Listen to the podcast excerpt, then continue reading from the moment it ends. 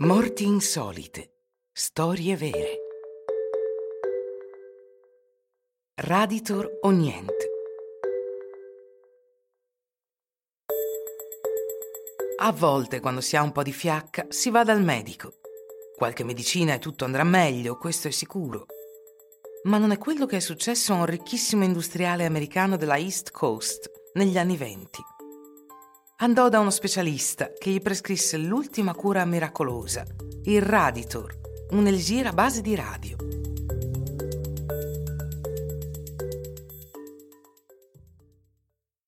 Eben Byers è un industriale americano, campione di golf amatoriale in gioventù. Nel 1927 era caduto dalla cuccetta del suo vagone letto mentre si recava alla partita annuale di calcio tra Harvard e Yale.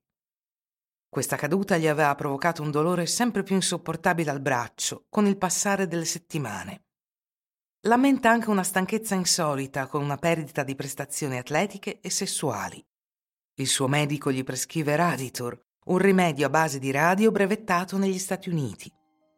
È un tonico destinato a trattare quasi 150 malattie, tra cui la frigidità e l'impotenza sessuale. Ha anche effetti ringiovanenti. Qualche anno prima, avendo Pierre e Marie Curie scoperto il radio, molti ciarlatani erano saltati sull'onda della radioterapia dolce. La prescrizione di radio a basse dosi fu allora riconosciuta dal punto di vista medico nel trattamento di diverse malattie croniche.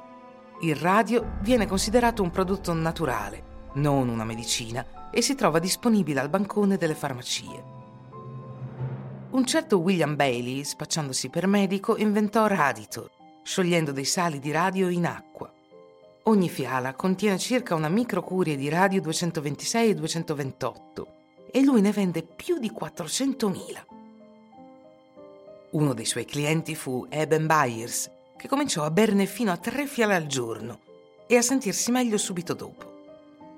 Addirittura ne offre un po' alle sue fidanzate, ai suoi partner finanziari e ai suoi cavalli da corsa ma poco a poco comincia a perdere peso e a soffrire di mal di testa. In realtà ha un ascesso cerebrale. Poi comincia a perdere i denti.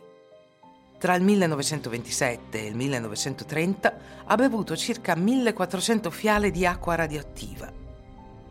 I suoi problemi di salute diventano drammatici nel 1931.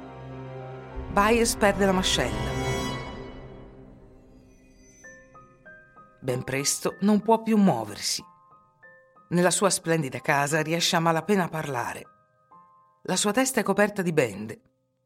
Subisce due operazioni alla mascella che lo lasciano solo con due incisivi superiori. La maggior parte della mascella inferiore è stata rimossa. Muore il 31 marzo 1932.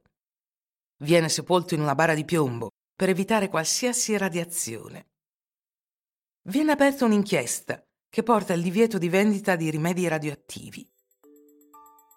Ed ecco fatto. Sapete tutto sulla morte di Evan Byers, vittima della scienza e dei ciarlatani che la accompagnano. Un consiglio, non buttatevi su prodotti miracolosi, perché la cura può essere peggiore del male.